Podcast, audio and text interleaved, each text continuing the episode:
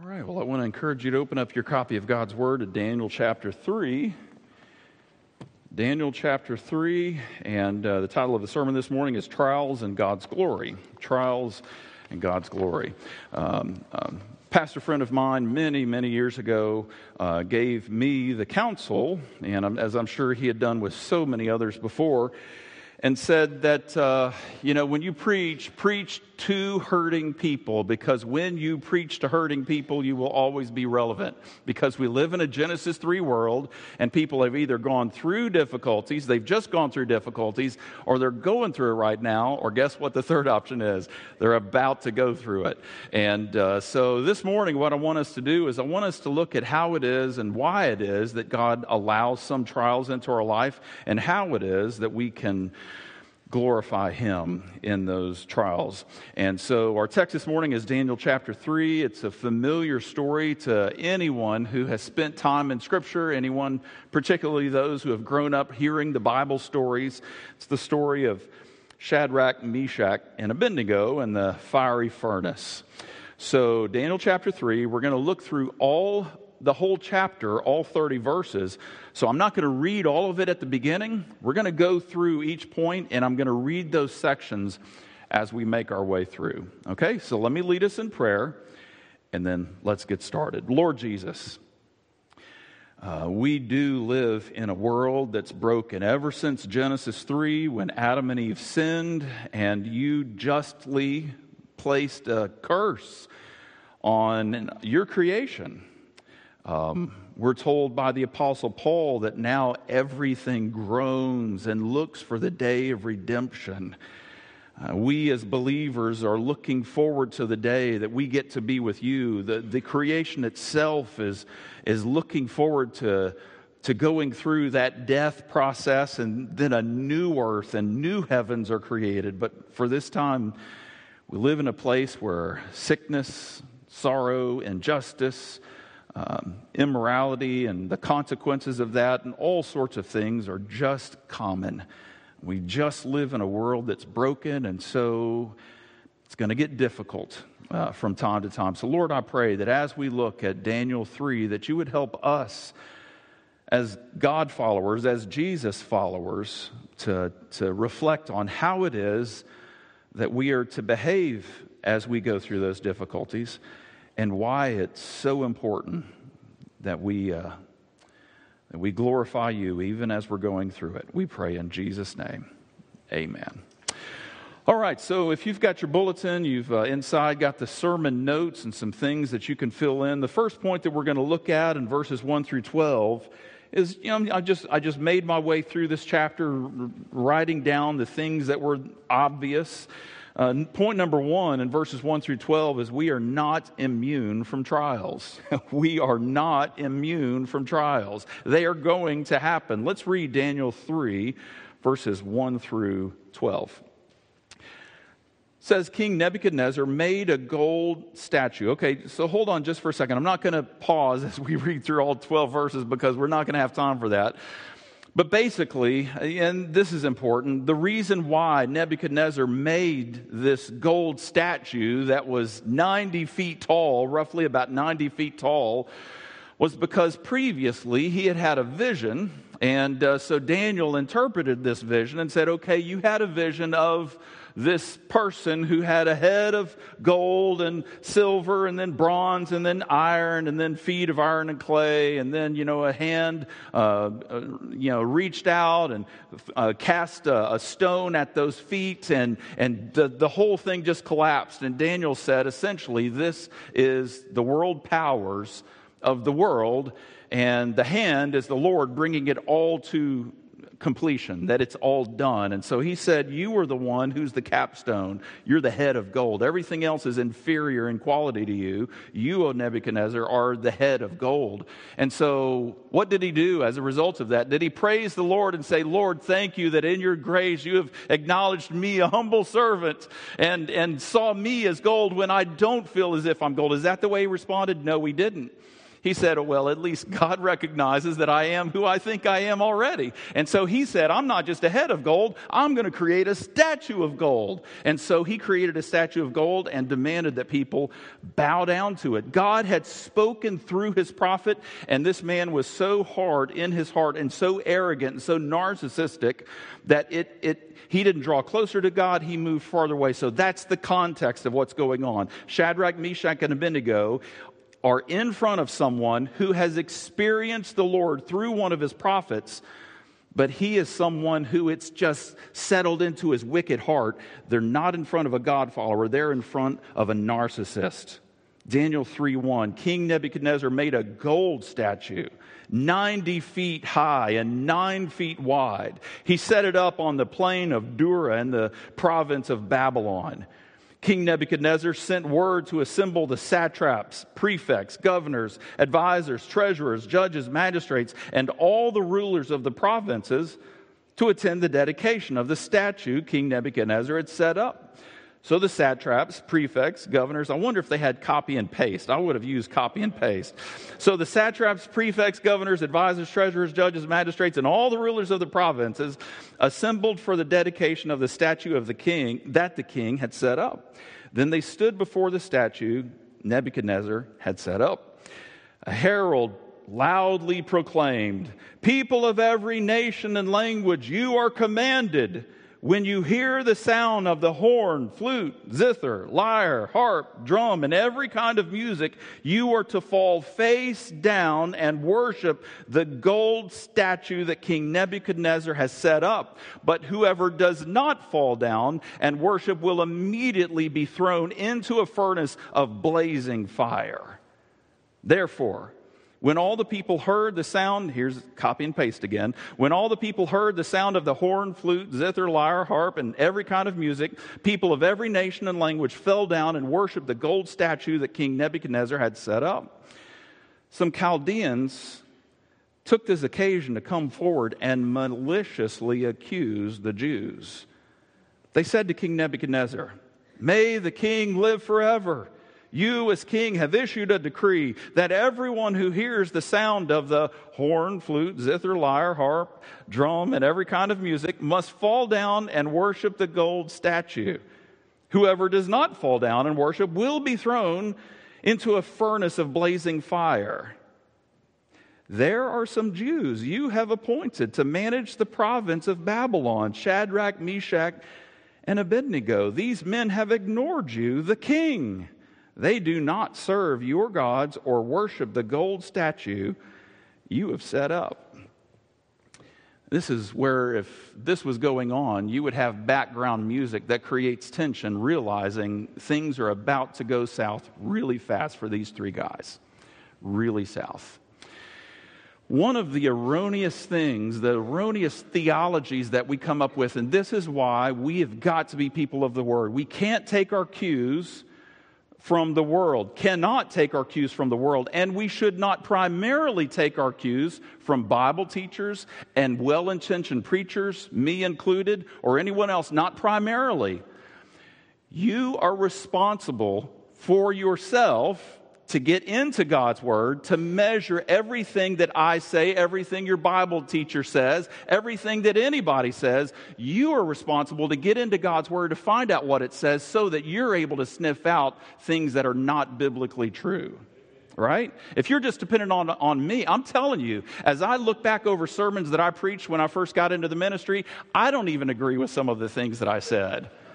But they were thinking the preacher said it, it must be true. I don't even agree with some of those things. If I, as I have dug into Scripture, you are responsible yourself to get into God's Word to measure everything that everybody is saying. One of the things that is so unbiblical and yet it is believed by so many Christians is this that if bad things are happening to you, that you must be in God's disfavor that if bad things are happening, you must not be living right. You know, especially if bad things keep happening, or if you're praying and God's not answering your prayers and those bad things are not going away, then you must not be living right. Or the opposite is, well, if things are going really well, then that's God's blessings, and I must be living right, and you must be living right if things are going well. Let me tell you that when we read the Word of God, very rarely do we see something so simplistic. It's oftentimes more complicated than that. God, in His grace, gives the sunshine and the rain on the wicked and on the just, right? It, you, we can't measure our spiritual stature, how far away or how close to the Lord. We can't measure that by the difficulties or the absence of difficulties that are going on. But oftentimes we, we live in a culture that celebrates, you know, achievement and celebrates goodness and grace. And when something good happens, wow, God blessed you. Maybe that wasn't God's blessing, you know? Maybe it wasn't. Maybe it's just God's common grace where He's giving something good to someone who's dealing with something in their heart nobody else knows about, but they're harboring sin in their heart, and that was not a simplistic blessing. I'm just telling you that whenever we, because I'm, there have been so many people that have come to me for counseling over the years and said, Pastor, I've just had so many things happen. And I see, it feels like God has favorites, and I'm not one of them. I've even had some that say, it feels like I'm cursed. What they're doing is they're measuring their spiritual stature by what's happening to them. I'm telling you, when we look at God's word, sometimes God's choices of saints went through more stuff than you and I will ever go through. They have gone through more than you will I will ever go through. We are not immune from trials.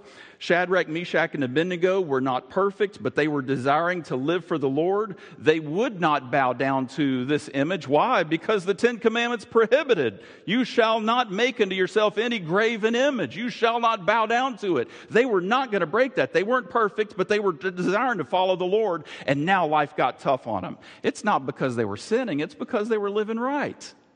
So I just want to encourage you that whenever bad things are happening, allow that to be an opportunity in your mind, your heart, to go before the Lord and say, okay, Lord, I, I don't, your ways are higher than my ways. I think you're doing one thing, you're doing a million things.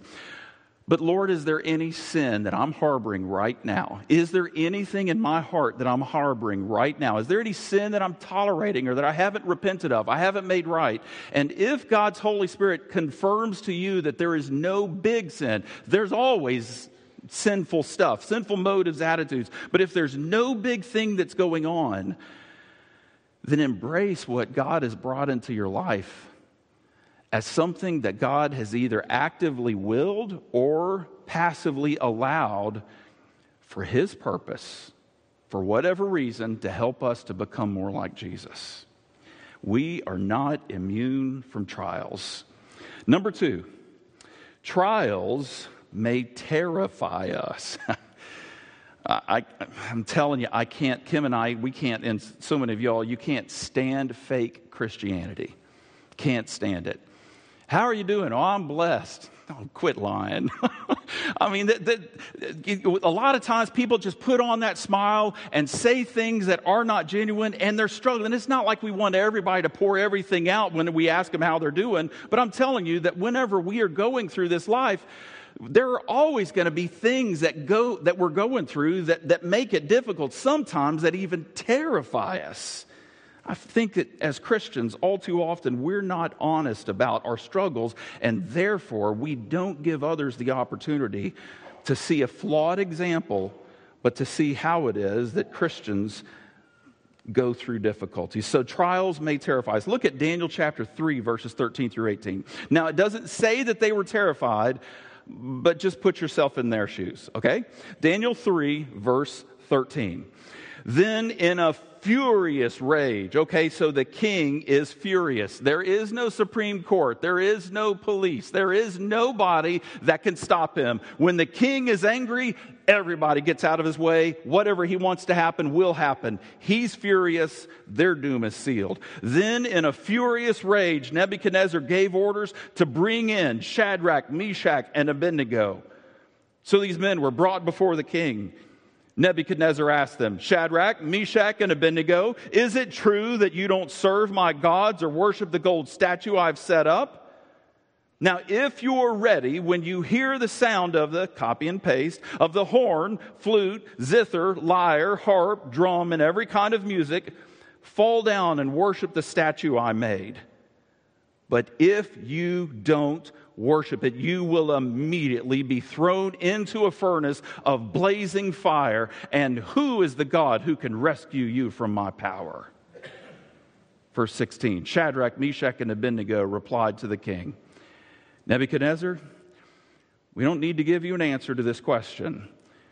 If the God we serve exists, then he can rescue us from the furnace of blazing fire. Now, they weren't doubting God's existence. They were talking to a man who did not believe that God exists. That's why they used the word if.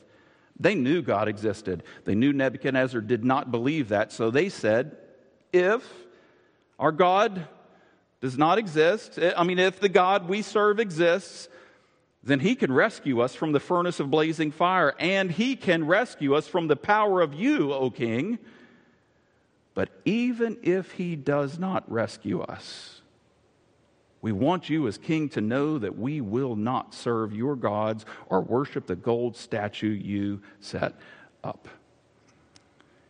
Um, it sounds like they're courageous as they're talking, right? One of the things that I have observed in my own life, and I know that so many of you have experienced this as well, is in those, step back, one of the things that I've observed in life is that rarely do we ever experience only one emotion at one time.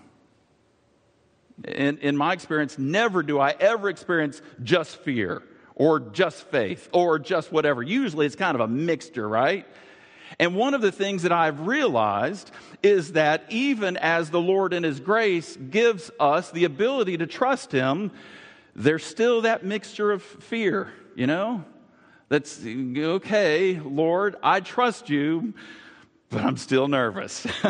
Lord, I'm like Peter. I'm stepping out of the boat. I see you, but I know there's waves all around me, and at any moment, these waves could come and crash, and I would be down in, in the water. Um, it was like three and a half weeks ago. I was traveling back from the Asbury uh, revival there in Wilmore, Kentucky, and uh, caught a plane from Louisville down to Houston Hobby Airport, where I got on a connecting flight. And uh, as I got onto the flight in uh, Houston to come over here to Tampa on my way back home on that Thursday, um, I uh, hooked up to the plane's Wi-Fi as we were getting close to uh, Louisiana to the state line. I could, you know, see it on my map and hooked into the Wi-Fi. So I texted Kim, "Hey, you know, how you doing? Hope things are going well. Uh, hope I-4 is, you know, the traffic getting bad on I-4. Haha." And uh, she said, "Matt, can can you call? Can you call?" And I said, "No, I can't. I'm on I'm on the plane's Wi-Fi. Um, I can't call, but we can text." And that's when she texted that that mass had been found in her kidney. They didn't know what it was. They said there were cystic, oper, uh, cystic uh, qualities to it, which led them to believe that part of it would uh, was benign, but there were also hard a hard lesion. There was a hardness to that, which led her doctor to think that it may be cancer. Not sure, but it may be cancer. And uh, first thing just out of my mind as I punched in to, to Kim as we were still on the Wi Fi is oh no. Because we'd been through this before. You know, Kim's lost one kidney because of cancer. Kim has had other precancers and cancers taken out. And so we've been through this journey before. And so we have realized that a lot of time, whenever we are trusting the Lord, it's like a tug of war, at least with us. I don't know about y'all, but with us, it's a tug of war. It's yes, I trust the Lord, but yes, I'm struggling as well, you know? And it's like it's back and forth, back and forth. I trust Him, but oh my goodness, I see the waves and the waves are scaring me, okay? But I trust Him. I trust the Lord. And He's going to, even if it doesn't go out well, He's good and I trust Him. But yes, those waves, and we don't know how this is all going to end up. And I'm telling you that one of the things that we have experienced in our own lives is that in those times when we are trusting in the Lord, it is also a time of fear. In fact, we can't even know if we are truly trusting the Lord unless we are afraid. Let me explain. Um, when life is going well, it is so easy to say, Jesus, Jesus, how I trust him, how I've proved him more and more. Jesus, Jesus, precious Jesus, over grace to trust him more. It's easy to say that and sing that whenever life is going well. But when your life falls apart and you know what that's like, you all have been through things in your life where the bottom fell out. That's when you truly find out if you really trust him. That's when you really find out if you truly trust him. That's when you realize Am I going to stiff arm the Lord and move away from Him and move away from trust and not spend time in prayer and not spend time in my word and just kind of process this to myself?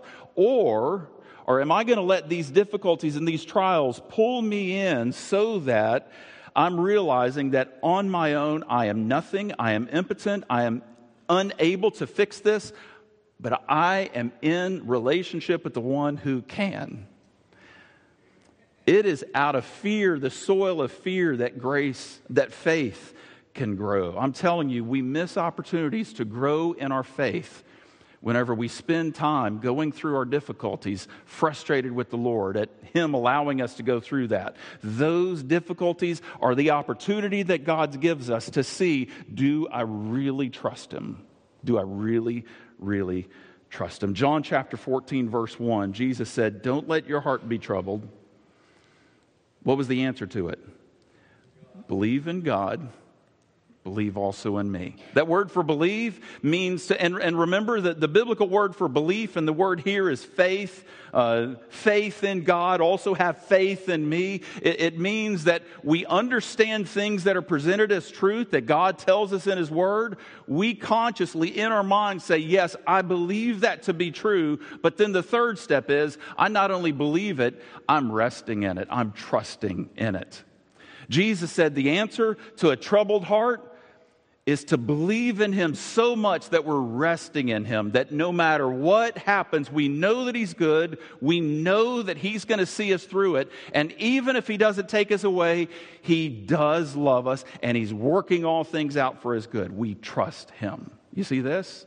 The answer to a troubled heart is trust the Lord. Trust the Lord.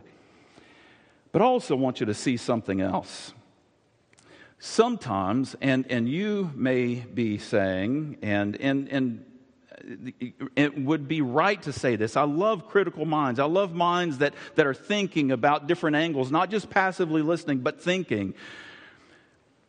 Some may say, well, it would be, it's easy, Matt, for you to say this because God took away your difficulty this past week. Um, I want you to know that this has been a rare occasion in Kim's and my case, and in so many of your cases.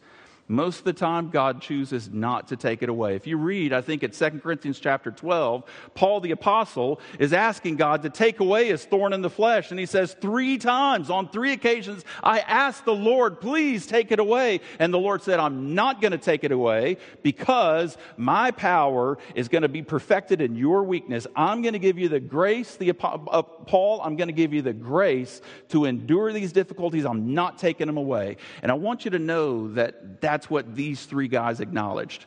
They said, God may choose to take away our problem, but even if he doesn't, we're still going to follow him. Listen to their words in 16 through 18 again. Shadrach, Meshach, and Abednego replied to the king, Nebuchadnezzar, we don't need to give you an answer to this question. Verse 17. If the God we serve exists, then he can rescue us from the furnace of blazing fire, and he can rescue us from the power of you, the king. God can take away our problems, but even if he does not rescue us, if he does not take away our problems, if he still just allows us to experience this injustice, this wrong, this tragedy, this difficulty, if he allows it to keep on, we want you, the king, to know that we will not serve your gods or worship the gold statue you set up. Why were they not worshiping his gods? Because they were continuing to worship the true God. Uh, we've got to be so careful that we bargain with God, and when God does not turn things out the way that we want it turned out, that then we stiff arm Him, then, you know? we ought to have the kind of faith that says, God, this is what I would like for you to do. But God, even if you don't, I'm still going to serve you.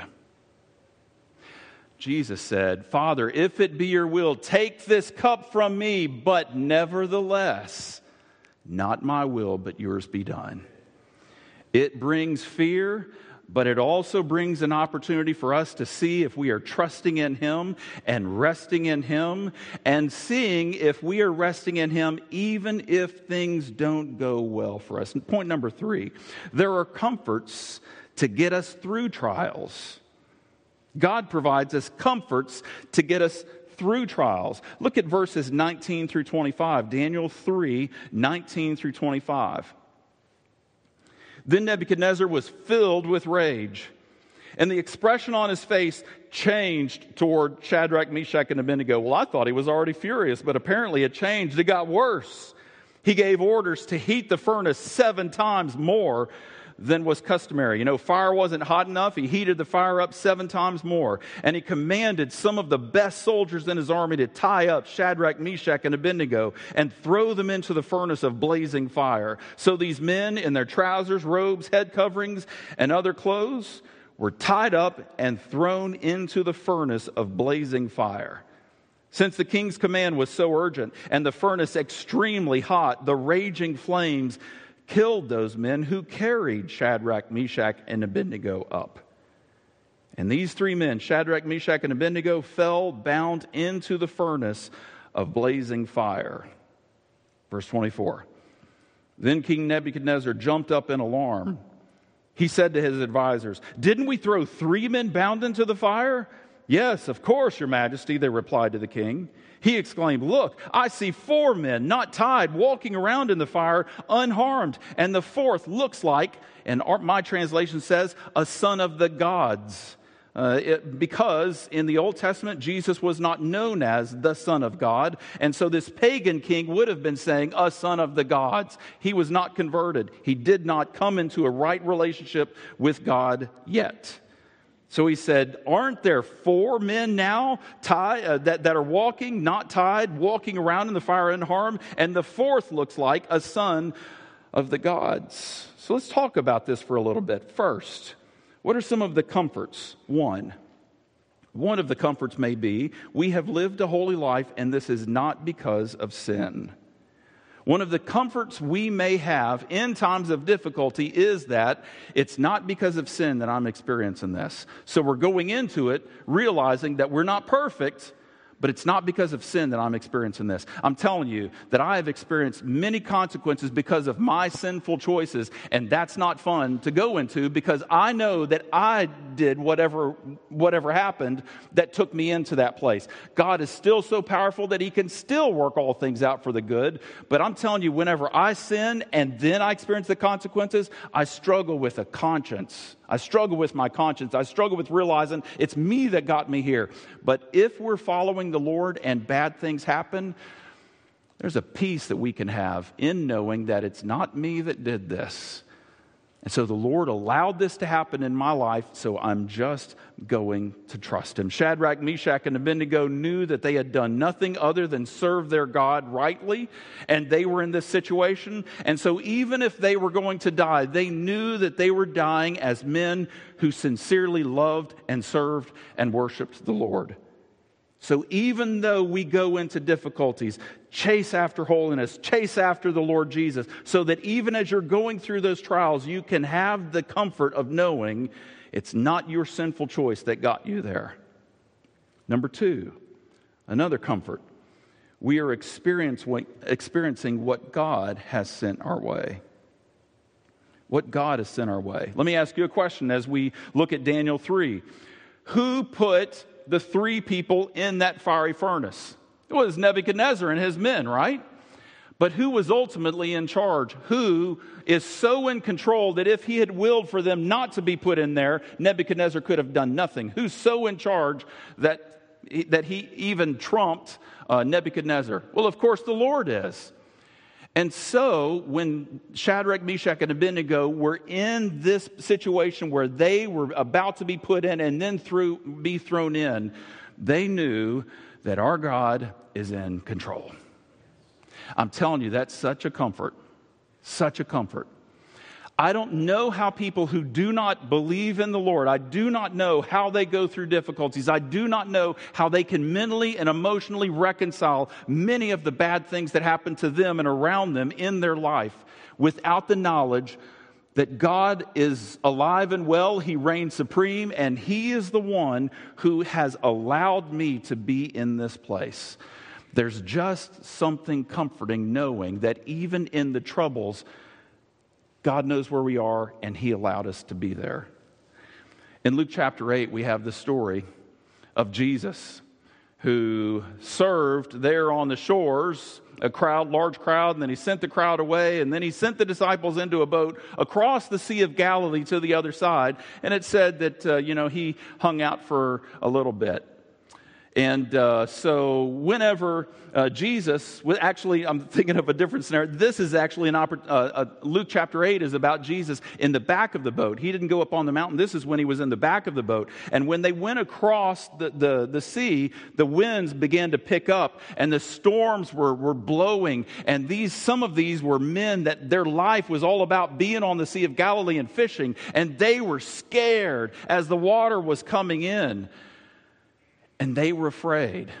They were terrified. And they went back and woke Jesus up in the back of the boat. And what did Jesus say to them? Did he say, All right, guys, I understand why you're scared. I'd be scared in your situation too. Is that what Jesus said? No. He said, Where is your faith? One of the things I believe Jesus meant by that is he said, Holy cow, guys, I'm in the boat with you. Nothing's going to happen to this boat because I'm in the boat with you. And who sent you on this trip? I did. There is comfort to be had when we are going through difficulties in our life, knowing that God is there with us. Jesus said, Lo, I'm with you always, even to the end of the world. And knowing that we are where God has us we are experiencing what God has sent our way. When we're going through difficulties, one of the comforts to be had is knowing that we are within God's will. And then, third, God is with us. God is with us whenever King Nebuchadnezzar looked there into the furnace and he said, Wait a second, I saw, we put three in, didn't we? And now I see four. And one of them looks like, a pagan king said, a son of the gods. And we would say, Oh, you've misidentified him. He's not a son of the gods, he is the son of God. I'm telling you that this is a comfort to be had. This, this enables us to see if we are really followers of Jesus and if, as followers of Jesus, we're really trusting in Him.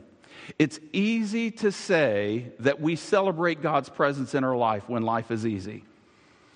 But when everything falls apart, is our belief, our head knowledge, and also our heart trust in the fact that God is with us, that the Holy Spirit is in us, that there's nowhere we can go, that God's Holy Spirit is not with us. Is that so deeply believed that it provides comfort whenever we're going through those troubles? I'm telling you, there's not much more that will make us afraid than going through some really dark times and feeling like we're in it alone. Friend, if you're saved, you are never alone. You are never alone.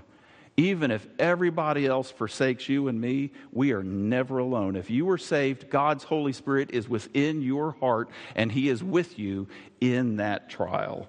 That's one of the comforts to be had as we go through difficulties is knowing ideally that we have been living a holy life and it's not because of sin, but even if the trouble is because of sin, even then God can still work it uh, out for our good, that God has sent us into that and it's God who is with us in those difficulties. Those are comforts to be had. So let's look, number four, at the fact that trials have a purpose. Trials do not come by accident, they serve a purpose. Look at Daniel chapter 3, and we'll go on and finish the chapter 26 through 30. Nebuchadnezzar then approached the door of the furnace of blazing fire and called, Shadrach, Meshach, and Abednego, you servants of the Most High God. See, he's got it now. You, mo- the Most High God, come out. So Shadrach, Meshach, and Abednego came out of the fire.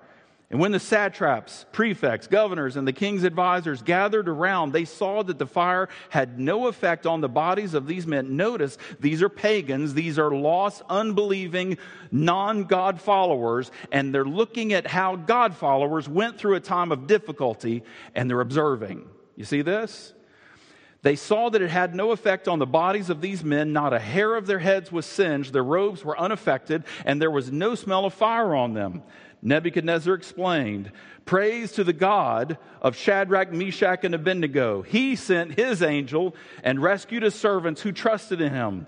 They violated the king's command and risked their lives rather than serve or worship any God except their own God. See, those who followed the Lord and even experienced wrongs and injustice because of that, this, those who were unbelievers are looking at how they went through their trials. This is a very important lesson verse uh, the second part of verse 28 again. They violated the king's command. They, they knew that it was wrong. They violated the king's command and risked their lives rather than serve or worship any god except their own god. Therefore and this is where king nebuchadnezzar goes crazy again I issue a decree that anyone of any people, nation, or language who says anything offensive against the God of Shadrach, Meshach, and Abednego will be torn limb from limb and his house made a garbage dump. This, this is not of the Lord. This is just a crazy king. Um, for there is no other God. We understand that, that to follow the Lord is not something that can be forced. You cannot be coerced. We as Christians do not believe that anyone can be or should be forced to follow the Lord God. It is up to every single individual to accept or reject. That's what I mean whenever I say he was going a little bit crazy. He was trying to force and coerce. He's going to tear them limb from limb if they didn't believe in the Lord.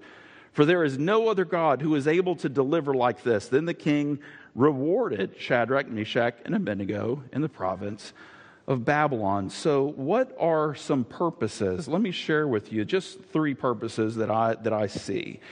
One, God desires to be glorified and to bring the lost to himself.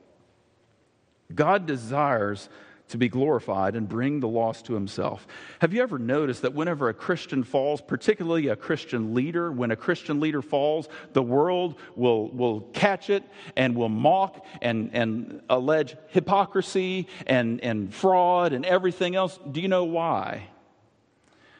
It's because they know that those who profess to be Christians claim to live to a higher standard. And when they see that duplicity, they just want to throw it all out.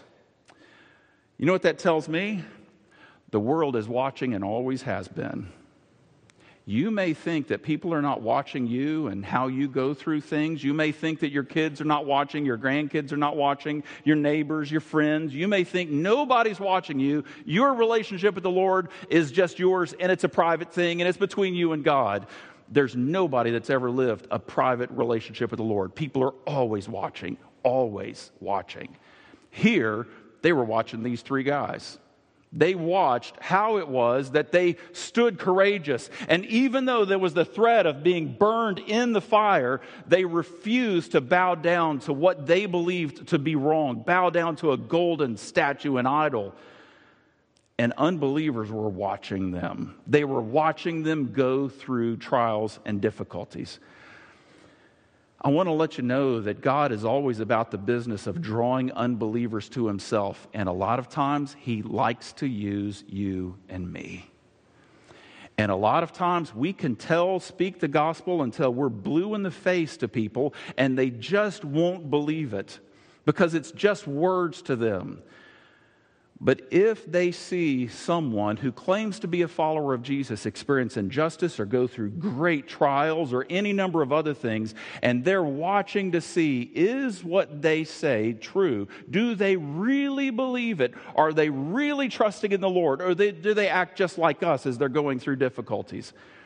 As the lost watches, I'm telling you that as the lost watches and they see you go through trials, but you continue to trust in the Lord, you acknowledge that you struggle with fear, that it's a battle, you're real, you're not fake, you're real, you acknowledge where you're, you, you're messed up, but they see that you're serious and that you love the Lord Jesus and that Jesus is clearly a very important part of your life. He is your King, He is your Savior, He is your Lord. I'm telling you, that is worth more than a ton of words at the time. Let's just pick up the pace. 1 Peter chapter 1, verses 6 and 7 says, You rejoice in this, even now, for a short time, if necessary, you suffer grief in various trials. And, and Peter, when he wrote the book that we call First Peter, was writing to a persecuted people who were desiring to pursue holiness, but they were being persecuted for following Jesus. And so Peter was saying, This is how you live at your faith in times of difficulty. And so he said, You rejoice in this, even though now for a short time, if necessary, you suffer grief in various trials.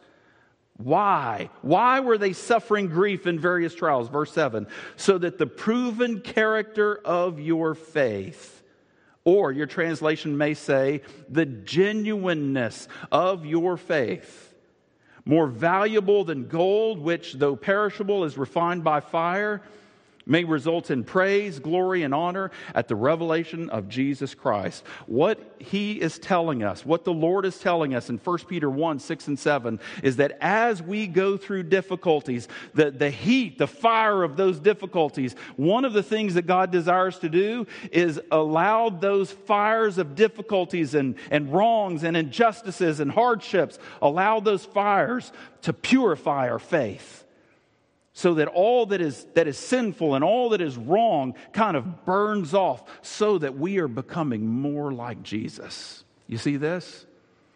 God wants to take us through difficulties so that we become more like Him. More like Him. Fact of the matter is, is a lot of times we tend not to grow in our faith when life is easy. It takes difficulties. Point number three fellow, uh, fellow believers fellow believers are encouraged. Fellow believers are encouraged. One of the reasons we go through difficulties is fellow believers are encouraged. Philippians 1:14. Most of the brothers have gained confidence in the Lord from my imprisonment and dare even more to speak the word fearlessly. And so Paul, writing from prison, said, You know, I'm in prison and I'm suffering for the cause of Christ. I've been put in prison for preaching the gospel. But he said, What, what is happening is many people that are out there are taking courage because of the fact that I'm in here.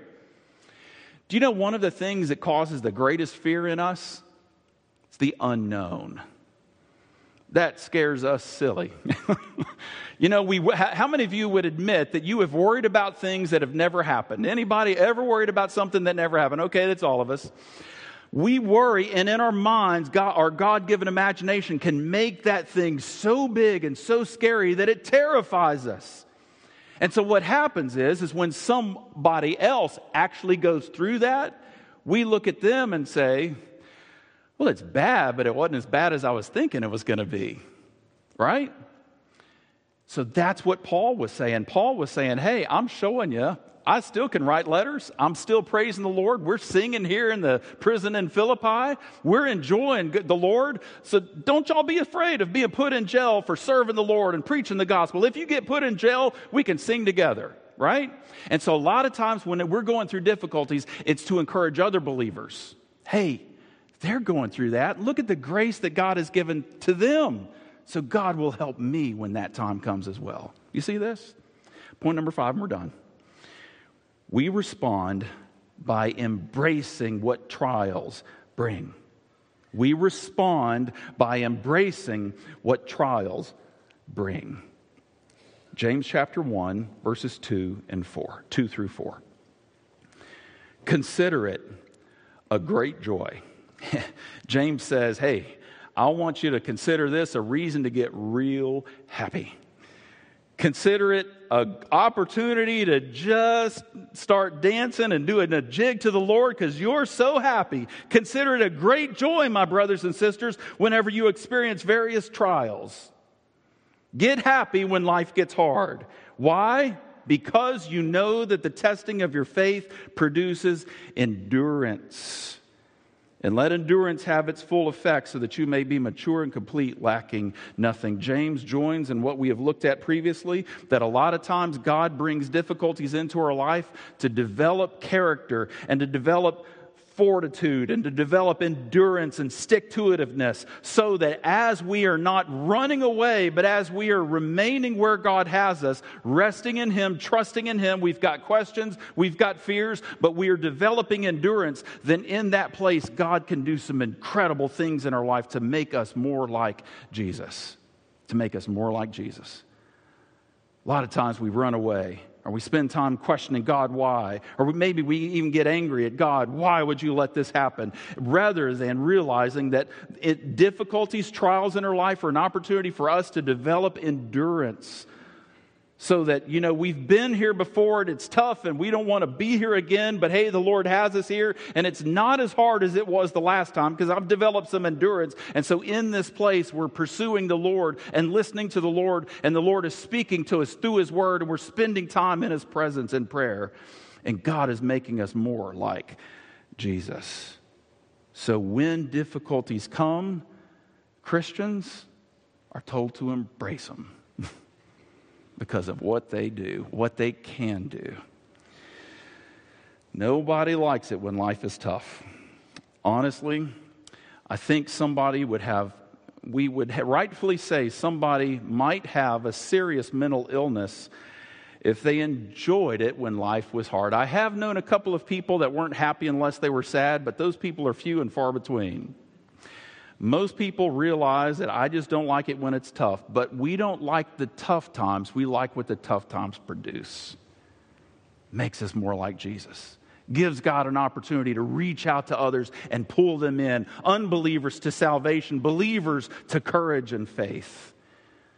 So, friend, I don't know exactly what you're going through, but take heart that as you're going through what you were going through, God's got you where you are, but it's not just you. We're a church, and so don't go through things by yourself. Show up to the Wednesday night prayer meeting. Let's pray over you together. Let's spend time doing that so that you're not going through this alone. But realize that God has good things planned because you are going through what you're going through. If you're somebody that's never trusted in Jesus, uh, you, you don't, this, this doesn't make sense to you because you don't even have a relationship with Jesus. All it takes for you to be saved is to acknowledge that before a holy, good God, a God that has laws and He requires us to obey them, that we have broken God's laws and so we're guilty.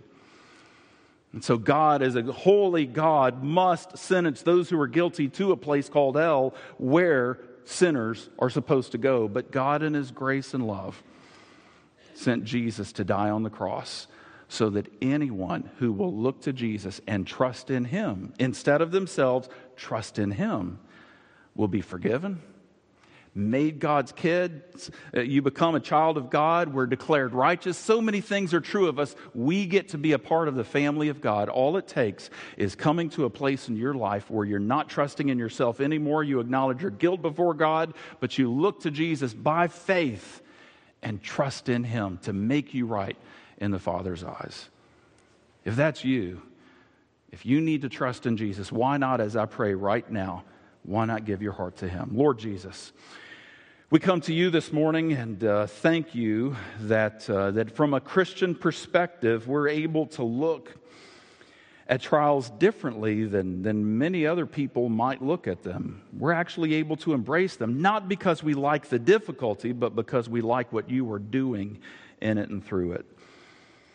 Father, I pray particularly for those in this room who are going through trying times and maybe they are losing heart. They're feeling exasperated. They feel like they're, they've been holding on to the knots on that rope and they're on the very bottom knot, just holding on for dear life. Lord, I pray that you would encourage them. I pray, Lord, that they would reach out to at least one fellow believer for, to, to have someone pray over them and to help them and encourage them. Lord, we live in a broken world, but help us in this broken world to live in such a way that we proclaim your goodness and your grace and we glorify you. In Jesus' name, amen. Let's stand up together as we